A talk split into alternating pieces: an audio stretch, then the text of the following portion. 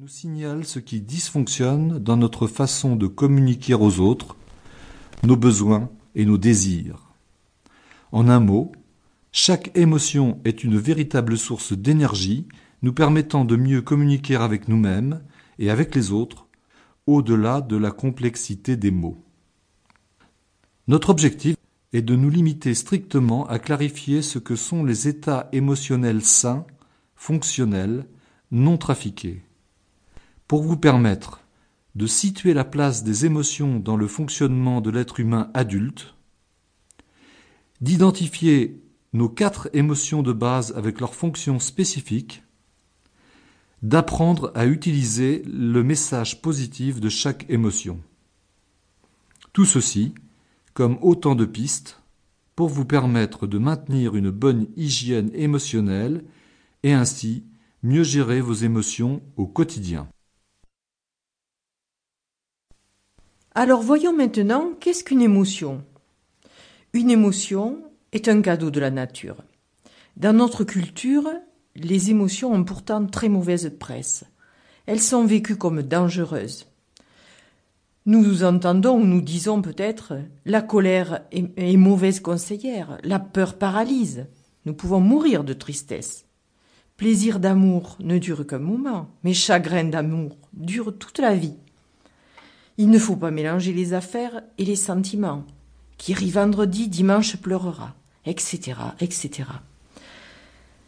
Je peux vous citer la définition du petit Robert à propos des émotions. Réaction affective, en général intense, se manifestant par divers troubles, surtout d'ordre neurovégétatif. Nous entendons la connotation négative de cette définition. C'est très clair. Alors je vous donne tout de suite la première bonne nouvelle. les émotions sont une très bonne chose pour les êtres humains que nous sommes.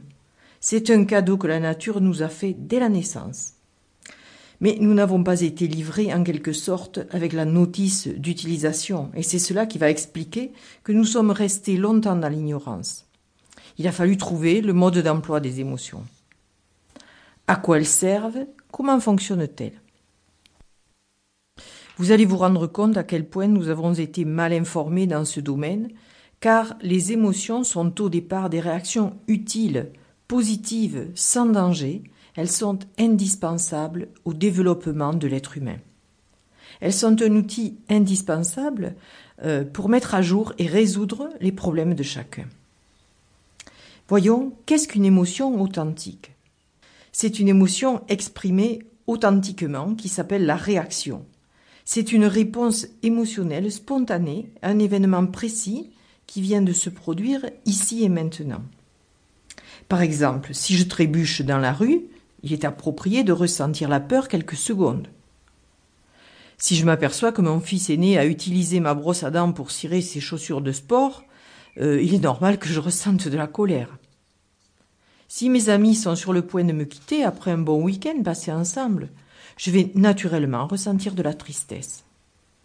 Si je viens de réussir un examen, si je viens de réussir un concours ou une bonne affaire, je vais spontanément éprouver de la joie, du plaisir.